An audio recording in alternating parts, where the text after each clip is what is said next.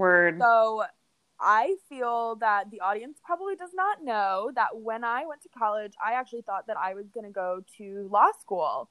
And I wanted to be an environmental lawyer and practice environmental law in terms of like city zoning and stuff. So I wanted to do stuff about environmental injustice, particularly here in San Francisco, because um, the Bayview Hunters Point neighborhood has always had like really high rates of carcinogens and shit in their water and like all sorts of crazy stuff that the city never cleaned up because that's like a brown and black population. So that led me to major in political science, and then my career went on at Skidmore, and I um, had to take a bunch of classes that I hated, and ended up majoring in English and minoring in political science. So these are some topics that are like very near and dear to my heart. And my good friend Willow, well, you can kick it off, sweetie. Introduce yourself. yeah.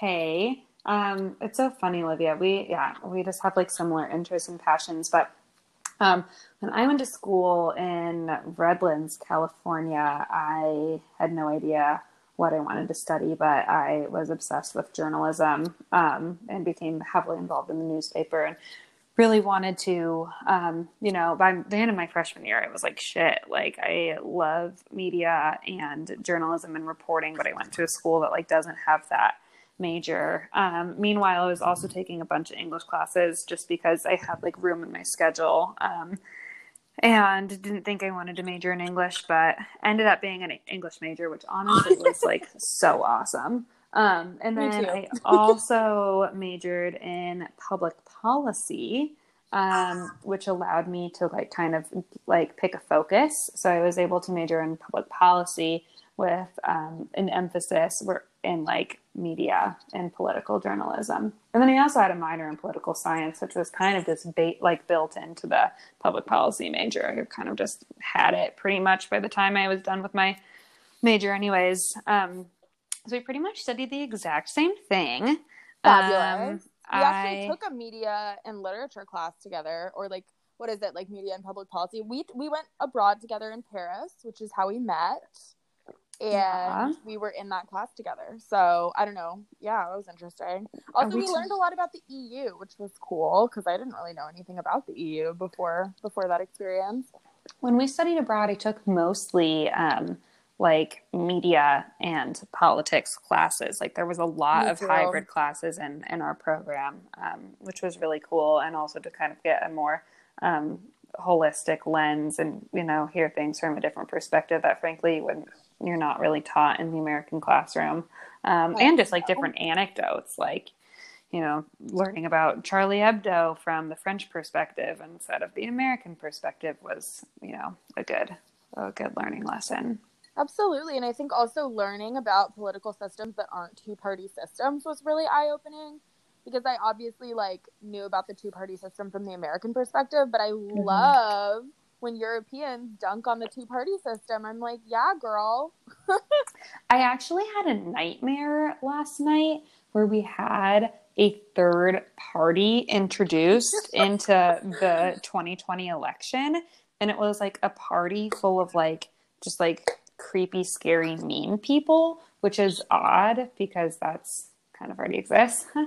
um, but it was like it was like literally like the party of like villains. Um, and interesting. Yeah, I woke up and then yeah, I can't even remember. They were spying on me. I was it was a bizarre one. So you're ready to talk because our topic today is the upcoming election. It's really stressful. So I think that we should just start with like, do you think like he's gonna win again? um, I really don't know. I really and truly don't know. I mean, Biden is ahead um, in almost every poll.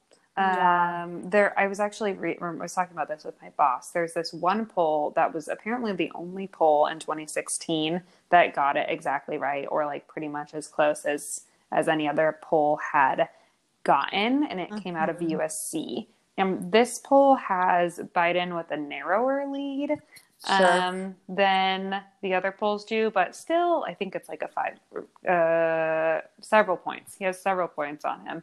So, I mean, I don't know. I, I think that it's really going to be close. I think it's going to come down to like Pennsylvania and Wisconsin and Florida Michigan. and Michigan. And I think Pennsylvania support for Biden is, um, I mean, Pennsylvania still has Biden up, but by a narrow margin. And that margin is shrinking. And the Republicans are registering way, like seven times as many Republicans to vote as Democrats are registering Democrats to vote in Pennsylvania. And well, we can kiss really this one goodbye. That's a really scary stat to me. Agree. Um, Because that means, I, to me, that means young people and first time voters. Yeah, I or I mean, or it's just like the Rust Belt approach, and they're trying to um, really like persuade the union folks and the folks who rely on the energy in- industry and fracking for their jobs, you know, to turn the other way um, by scare Yeah. tactics. Which, by the way, Biden does um, has no plans to repeal fracking, and that's a different issue. But frankly, Brutally, we're gonna I mean, unpack that though. That's Okay. huge for me. That's huge for me as I'm living in a state that is currently burning to the burning to the ground, babe. We're just I honestly like I have not gone outside in like a week and I went out of town over the weekend so that I could escape the smoke. Like it's bad. Yeah, So, I mean, energy issues are really huge for me. And I know that there's no like quote Green New Deal on Biden's platform, which is like a huge fucking problem. But I did read like a couple of articles about how AOC and, and Bernie are like supposedly helping him with his like efficiency plan, which is like huge, I think. yeah, they're totally like they're totally brought on as advisors and sponsors. And I mean, one thing that I think Biden's doing a really good job of is engaging people in all you know crevices of the voter Right. base. Right. So like he's, I mean, honestly, yeah, I wish that he. I wish that he was more strict on environmental policies, but I honestly really understand the reasons that he is holding back from that. I think that it's quite smart of him to get AOC and Bernie aboard to get, you know, you know, to get their consultation. Um, I also think it's smart of him to like have Republicans on um, the DNC and explain. Yeah, yeah. So I want to talk about that and explore our takes on the DNC because I would like to just preface this podcast by like saying like I don't like Joe Biden and he was like the last fucking person that I ever wanted to vote for in this election. But the number of like leftist people in our generation who were like, you can't make me vote for Joe Biden. Voting is now pointless. Like, blah, blah, blah, blah, blah. We need to burn the system to the ground. Like, okay, like, yes. Like, I agree with all of that to an extent, but like, those people to me are like just so living in a bubble and so insanely privileged that they can just like sit in their parents' house and like tweet this shit. Like, do you know what I mean? Like, like I know multiple people who are going to be like deported, lose their marriage rights, like lose their health care if we get another four years of Trump. So it's very rich of people to be like, no, fuck that, I'm not voting. You know? Yeah, I frankly have no patience or tolerance for those people whatsoever. Yeah, me neither. But- and I, it's sad because I've had conversations with people that I think are like smart, that are my friends, that like have said these types of things, and I'm like, actually, guys, no. Okay, so here is my argument or hope, I suppose. Um, I had like I have a pretty liberal circle, and I have yet to really hear that argument much. Um, Mm, mm, mm, and I, I've seen it, and I've seen concern about it, and I honestly don't even really appreciate the memes that are like "hold your nose and do it" because I, I just don't think that's the right rhetoric for us to be using. I think we all have to rally behind him. Um, but Yeah. anywho, um, No, I, I- agree. I don't see it very often. Um, and I do have friends, and I'm sure you have in your circles probably. I mean, being in San Francisco, you're kind of the like most liberal mecca. so you probably Absolutely. see it more than most. But and the that college I said, went to, frankly. that said, I'm hoping that the like Bernie bro anti Biden phenomenon just doesn't really exist at the scale that we think it exists. Like, I'm thinking about 2016 and how none of us knew Trump was going to win. Like, not in our wildest dreams did No. we ever think that was going to be a possibility. So I'm ho- and I think it's largely because of the people that we you know surrounded ourselves with actually just being a smaller fraction of the population than we expect them to be. I think that the Bernie bro anti Biden phenomenon is a like obviously hugely more small portion of the population than like the Hillary phenomenon was. And yet I'm still barely seeing it. So I just hope that it's kind of a non problem, but also who knows? I mean, if this election was any as close as it was, you know, in last election, which I think we all kind of are anticipating it to be, every vote matters. So fuck you, frankly, if you don't vote. Oh yeah, no, fuck you if you're part of like a privilege privileged like majority community who does who does not experience voter suppression. I just fucking don't cast that ballot. Like Right. what what were you doing? Truly. Yeah. I mean, if you consider yourself to be too progressive to like literally save lives of all of the marginalized communities that will be honestly ruined by another four years of Trump, then like you're just just as hypocritical as the rest of them. I mean, I completely agree. Also, also okay, sorry, continue. I just kind of think everyone needs to stop shitting on Biden. He doesn't have a perfect record. He's not as progressive as he could be, that's for sure.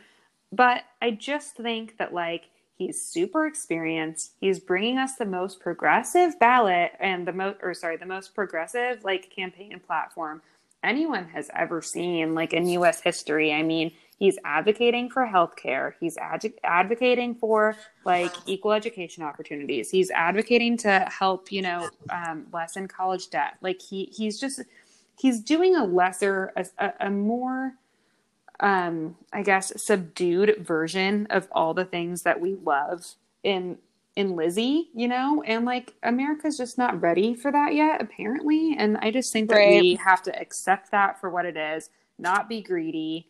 You know, the whole history with sexual assault really scares me.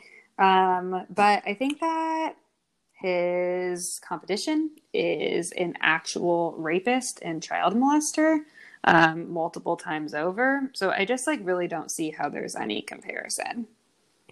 Yeah, yes.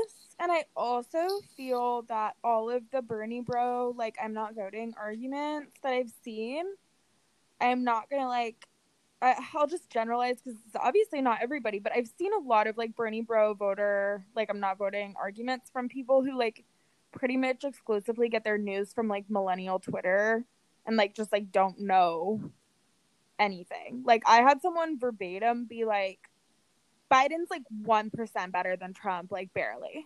And I was like, Yeah.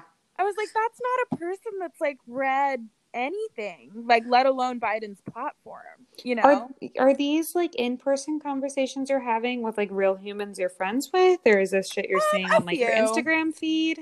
A, a little bit of both, a little bit of both for sure. I, I just need to stay off Twitter. I mean, I think we all do, you know? Yeah, twitter is a scary place. Wait, so let me ask you this: like, how do you engage, if at all?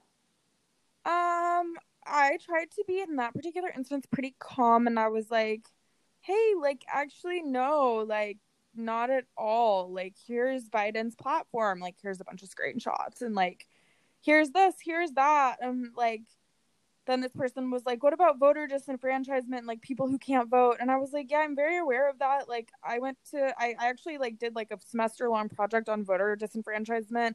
and wrote like this really long paper that actually helped to correct the voting practices of the, the county that I went to college in. So like yes, Queen. yeah, so I was just honestly I was like I was like I don't want to hear it is basically what I said. Right. Yeah. I mean, I think that's, uh, I think it's a really hard thing because I don't know that there's necessarily like a right way to go about this in a way like, I mean, you wanted us to be like, fuck you, you dumb idiot. Like, read the news. but like we all know that's not like going to get us where we need to go and like Yeah. the unfortunate reality here is that we really have to be tactful about how we I have know. these conversations because we need them to be effective but then it's like i don't want to spend my fucking free time like trying to talk this person down on social media like i have Yeah. other things to do like i low-key do that for a living um you know like You absolutely do, girl, and we will get to that. But what I was gonna say here, especially when it comes to engaging with these people, is I feel that I have definitely had some conversations on the internet that I've been like coming in hot, you know, and like been like fuck you and like got a bad response. And then I've also had conversations where I tried to be very patient and explain these very simple concepts and like still got a bad response.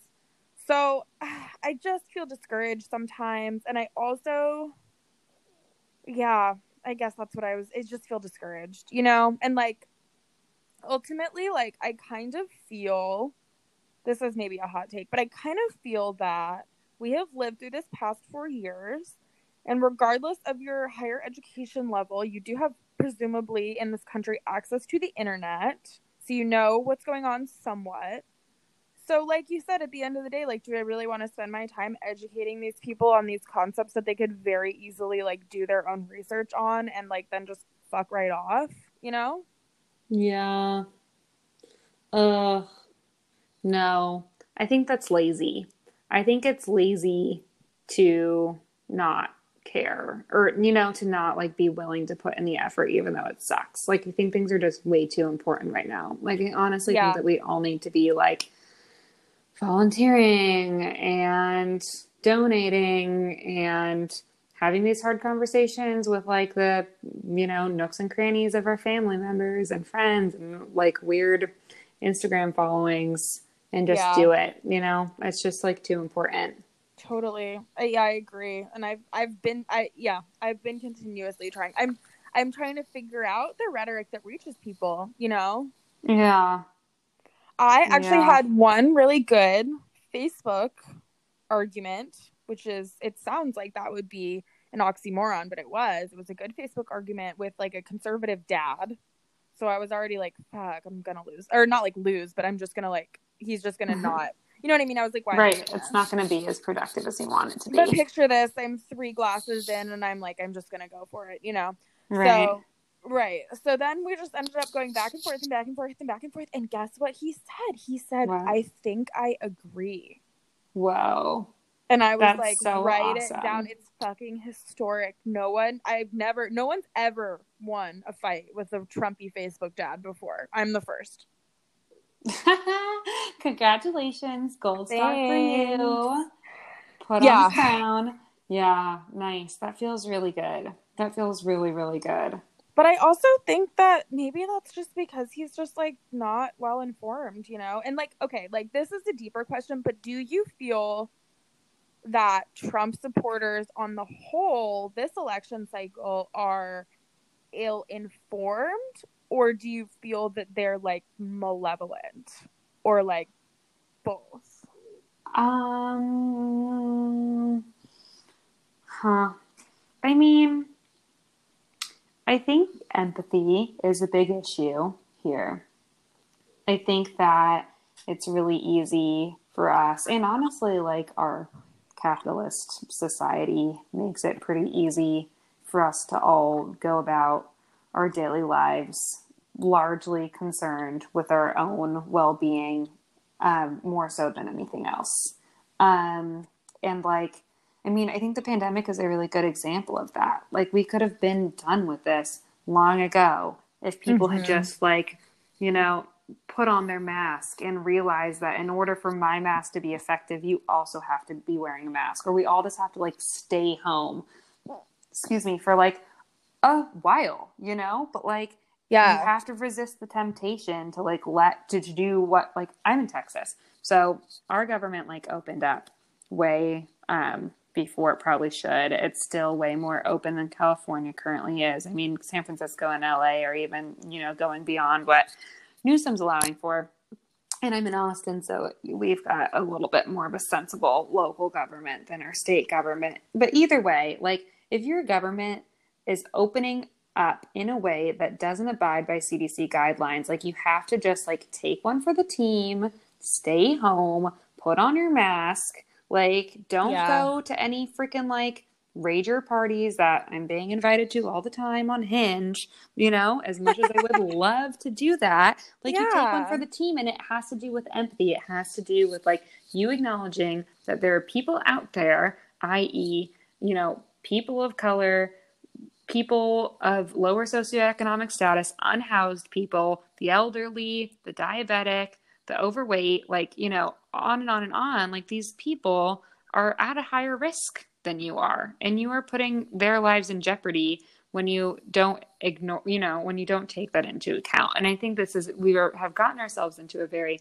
indicative situation of the larger situation as a whole when we just like don't really you know t- put other people's health other people's needs other people's priorities into the ring at all and i, I just Yeah. think that i just think that honestly the, the trump supporters that i see on the news and the trump supporters that i know and you know have I, I think it's honestly kind of just being like well it makes my taxes higher like illegal aliens are illegal aliens and not like literal immigrants who are just humans like the rest of us trying to just like live our lives in a safe and healthy healthy environment like you know Yeah. name name your trump issue and i or you know ballot issue um and look at look at the trump perspective I think they all kind of boil down to just like being bereft of the level of empathy that you would hope all of us have.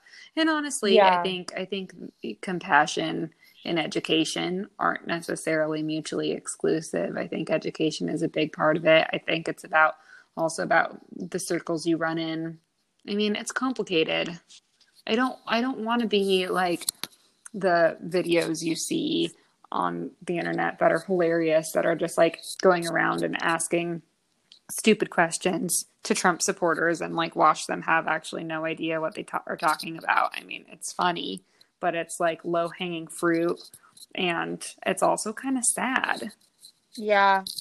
I hear that and I think I think you're right. I mean, I think it is a combination. You know, like let's take immigration like for instance, you know, first of all, there's the first misconception which is like oh, like uh people are coming into this country and like taking our jobs. Right.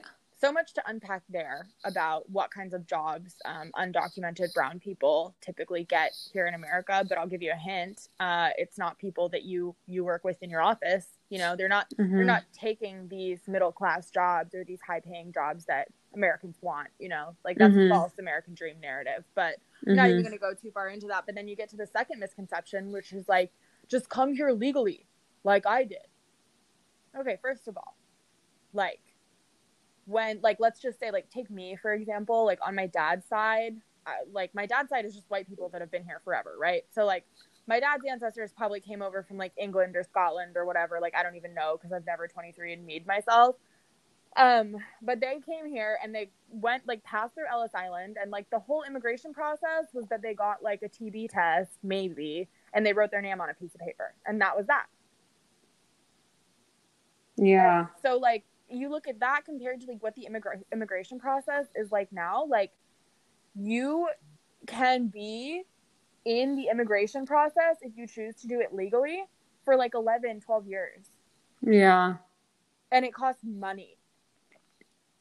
Well, I mean, it, honestly, immigration, it's honestly hard for me to talk about because it frankly just makes me really sad.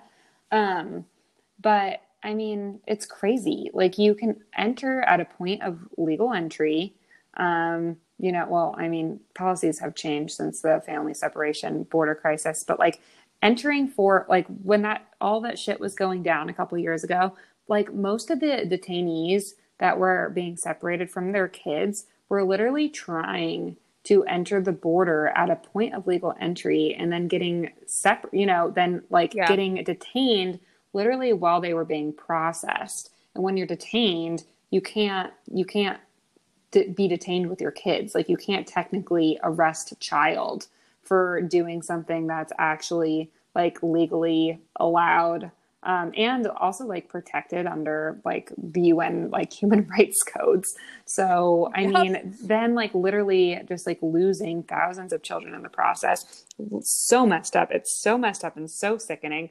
That shit's still happening. I mean, they say that they're only going after um, like immigrants who have like arrest warrants out, but like that's also not really a thing or totally true. I mean, they call them collaterals, which is like weird ICE speak. Um, but yeah, like literally, this, did you watch the documentary, the Netflix? I, yep. I did not watch the documentary. The Daily was talking about it today. Um, so I heard like bits and pieces of it. Did you right. watch all of that? Six yeah, that's, that's I was about the. Oh my gosh, bro! Full disclosure, I watched one episode, and my boyfriend cried and we just never we never kept going. I was like I, I was like I feel like I already I'm sure I don't know all of this stuff, but I feel like I know it like from reading and for some reason like reading articles to me and not that it doesn't make me sad because it does, but like seeing it like like the, a documentary about it like that I just I couldn't, you know. Yeah. After like one episode I was like that's enough. Like they they follow like two dads who come across the border with their with their babies and get separated and they like they film all that and it's just it, yeah it was like too much for me yeah i know i honestly yeah i it's it's literally so sad. I was working at texas monthly um uh, when this was all happening um, and it was crazy because it was going on in your backyard and like literally like week one for me they were setting me up with interviews with like DHS and Immigrations and Customs, um, just because they like needed people to like be. It was like all hands on deck situation. Yeah. Um, and it like. I mean, I feel like I have a unique understanding of it. Um, it also gave me a, a, unique understanding or like appreciation for journalism's ability to influence policy because, like, that summer it was like everyone was just like reporting on it so heavily and, you know, by the end of the summer, they were like, okay, we're going to lean away from doing what we're doing now. We like acknowledge our fault. So that was cool. And I do, I do credit um, both the media and all of the activists that are, are fighting really hard to get what's right. But yeah, it's, I mean, it's truly disgusting. It makes my stomach turn. I mean, we're literally putting people in cages. COVID is a whole other situation. I mean, those like literally immigration detention centers are going are, are like some of the highest hit, you know, most intense clusters in the entire US. I mean, honestly, like people are killing themselves in the detention centers because it's just so bad and they just like don't think that they're, you know, it's either slow, painful death or um, you know, them choosing to do it on their own. It's just like really it's it's all it's all really, really, really horrible. Yeah. Yeah and so I guess my yeah to circle back like my thing is like if that's not horrible enough for you to just suck it up and vote for Joe Biden, just like delete me, never talk to me again, you know? yeah, or I mean, have a conversation with me if you have any questions. Like I, I'm trying, I'm really trying to not ridicule people and to offer, you know, these conversations to be had and to understand that you are you know a product of where you've been standing and how you were raised and you know the experiences you've had and i think that like we all really just have to like try and be understanding and you know also have cool calm and collected conversations about like why you see, see things the way that you're seeing them and like how we can help you like bring you to light you know and like take you to the polls and to like under you know like yeah. Biden was not going to fuck us over. I really don't think so. At least not as bad as Trump. yeah, I, I think that at the very least, like he might just be like kind of boring and like nothing really happens.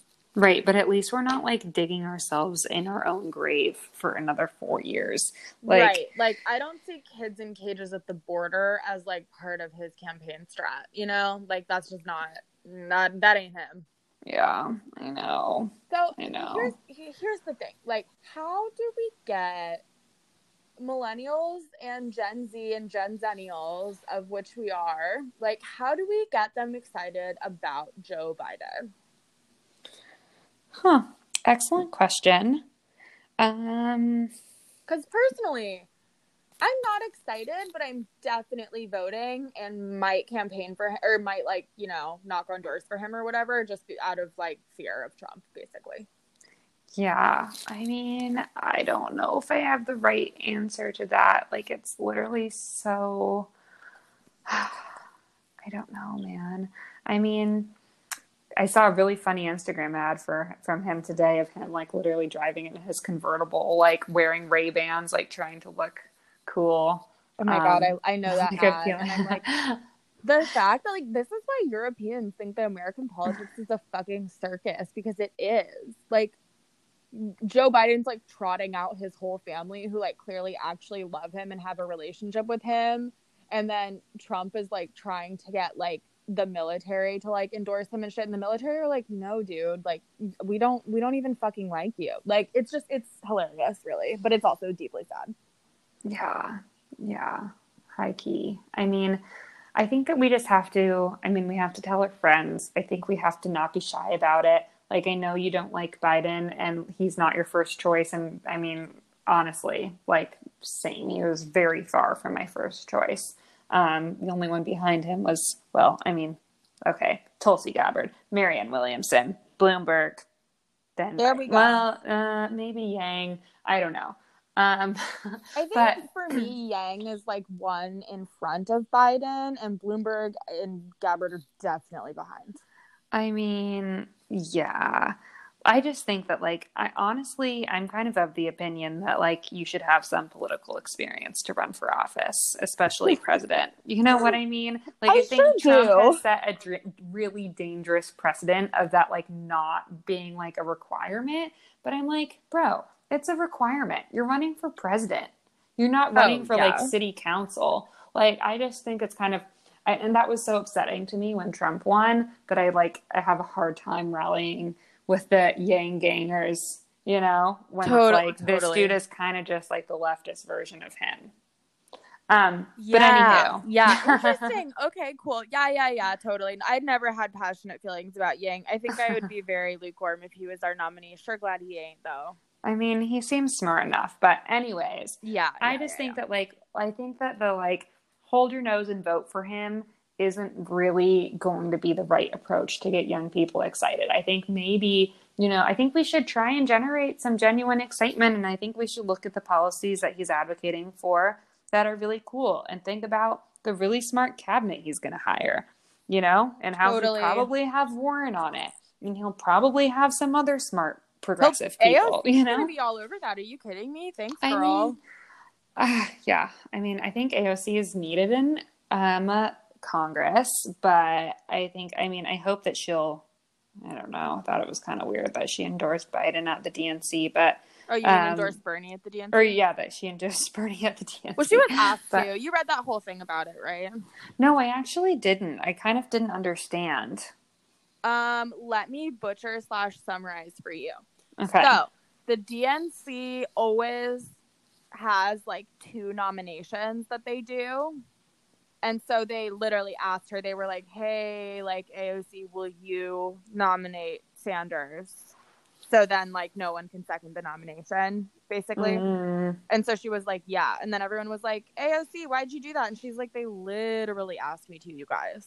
Ah, oh, got it. Okay. Well, that makes sense. Yeah, I I'm but I'm sure that there is a more in-depth explanation of that. I am just stupid and read a lot of news, so it's like kind of buried under some stuff in my brain. Right. Right. Yeah, totally. Well, yeah, anyways, um, yeah, I think we should just try and get excited about what's happening that is progressive. I think we should get know? excited about Trump not being our president. Like, we I don't should, think, yeah, I think we need to be excited about that. And like, maybe I agree. Like, I, I love your optimism, and I think that we do need to be excited about Biden, but I, I want to be excited about no Trump.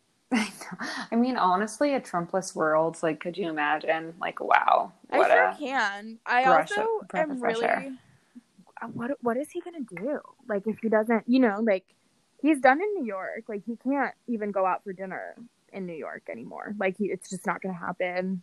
So yeah. is he gonna go like live on like a fat compound in Florida and never leave his house? And furthermore, do you think Melania is gonna divorce him? Excellent question. I really don't know. I'm kind of afraid that he's going to like wage war against the American people if he loses because he's not going to accept the truth, you know? And that really scares me. Um What do you think that would look but- like? I mean, I think it could get violent. I think he has a lot of people who like are will actually like really die by his side and we'll stand up for him and fight for him and our gun owners. So, I mean, I don't want to be an alarmist, but I don't think that this is going to be an easy November. Well, babe, you can always come chill in our house in San Francisco because it'll probably be fine here. Thank you. So, um, what is? Tell me more about like the political climate in Texas right now because you live in Austin, obviously, and that is a liberal little bubble in the midst of a red sea, my dear. Yeah, I mean, it's hard to say. I feel like I don't have the same read on the city as I usually would because I'm kind of hanging tight and only seeing a couple of people. But I will say this summer I've spent pretty much every night, um, you know, with my roommate, just talking things over and having really great hard conversations about where we are, you know, and it's felt really productive and really cathartic. Um, so I've been grateful for that. Totally. Uh, in terms of the rest of the city, I mean, we've had some great protests. We just defunded our police by um, over a hundred million dollars, which is really awesome. Absolutely um, sexy. And I mean, who's to say? I think Texas is. I, I don't know if I I don't know if Texas is going to be anywhere near blue. Um, but I hope it would be really cool. It would be a huge deal if we could win Texas, but I think that might be overly optimistic. But What's the frankly, deal we with, might have a like- shot. What's the deal with Dallas and Houston? Um, Houston is all. Uh, Houston is much bluer than Dallas. Houston is almost blue. I but you know what? I'm I'm hesitant to say for sure, but it's definitely. I mean, Houston is the most diverse city in America, so it has um, you know, it has that going for it. Um, and yeah, I think it's a little bit more on the liberal side. Dallas is still red, but um, you know, our urban centers are getting a lot, a lot more blue in Texas, and our rural areas are shrinking. Um, so Do you think that has to do with like people like me who are like from big cities being like, fuck this, I can't afford it, and then moving to places like that? Oh yeah, definitely, one hundred So percent. that's an interesting aspect to gentrification for sure. Oh, I know it is. I mean, it will work politically in our favor, but it also has comes with its issues. You know, Right. Like, you know, that saying where it's like now there's more Black Lives Matter than, signs than there are black people. Yeah. Like, Uh, is that mm, true? Well, I mean, not like in specific. I, I don't think that that's like about a specific city. Although Right. there, there's certainly, I would make a very strong case that there are many neighborhoods in Brooklyn where there are definitely more Black Lives Matter signs than Black people. Like, you know, that that Instagram video that went around of like the Black Lives Matter protesters chanting "Black people used to live here." When Right. white people like sitting on the sidewalk eating brunch in like Williamsburg or whatever. right. That made my blood boil too because I think I see a lot of people sharing stuff like all over social media about all these different issues that like are from suburban New Jersey and now Mhm. live in like Bed-Stuy or whatever. You know, Right. and it's like it's like I'm glad that those people are like having like a modicum of like activism or whatever, like they have their hearts in the right place, but like change isn't it like think globally, act locally? Like, come on, you know, like really, like you're gonna like vote for all the quote unquote right people, but you're gonna like live in like a four thousand dollar two bedroom apartment. Yeah. I mean, it, yeah. I honestly, well said. I don't know what I can add to that.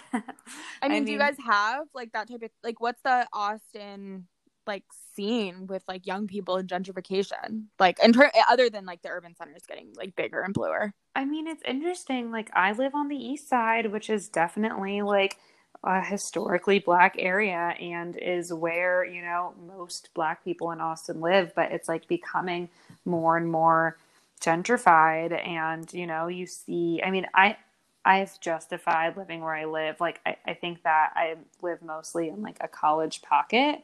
Um, and I also live in a very affordable apartment that doesn't really feel like it's being gentrified.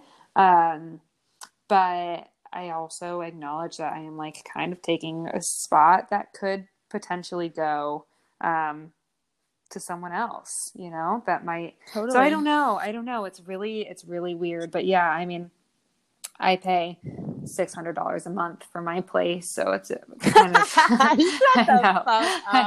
yeah, it's wild. It is crazy. Um, but you know, in different areas of East Austin, like people are totally paying um, three times that for a fancy place in an area that's really you know. And but I mean, I don't think that's I don't think that's that profound. I think unfortunately most cities, you know, have a similar story and it's just totally. weird and we just can I don't know, try and try and be aware, try not to move into spaces that you're not wanted or you're taking up a spot that could go to someone else who's more deserving of that space.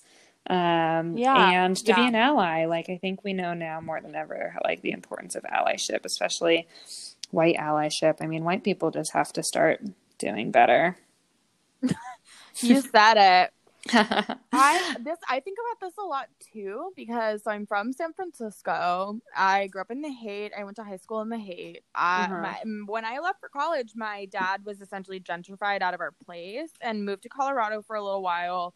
Moved back and then lived in a one bedroom apartment. So like we, I didn't have like you know like a childhood house or like whatever. So right. Like, I kind of had to find my own place after that. You know. Right. So yeah. now I live in Chinatown, which is here's what I'll say. San Francisco is seven by seven. It's a really small city. So there's already not that much real estate to choose from. Right. Um that being said though, Chinatown obviously a historically Chinese and Japanese and Korean primarily neighborhood. So like yeah, like am I gentrifying this spot? I mean, I'm like 10 minutes from my old high school. I don't know, you know. Yeah, that's so. I, I mean, I am too. I'm 10 minutes from my old high school.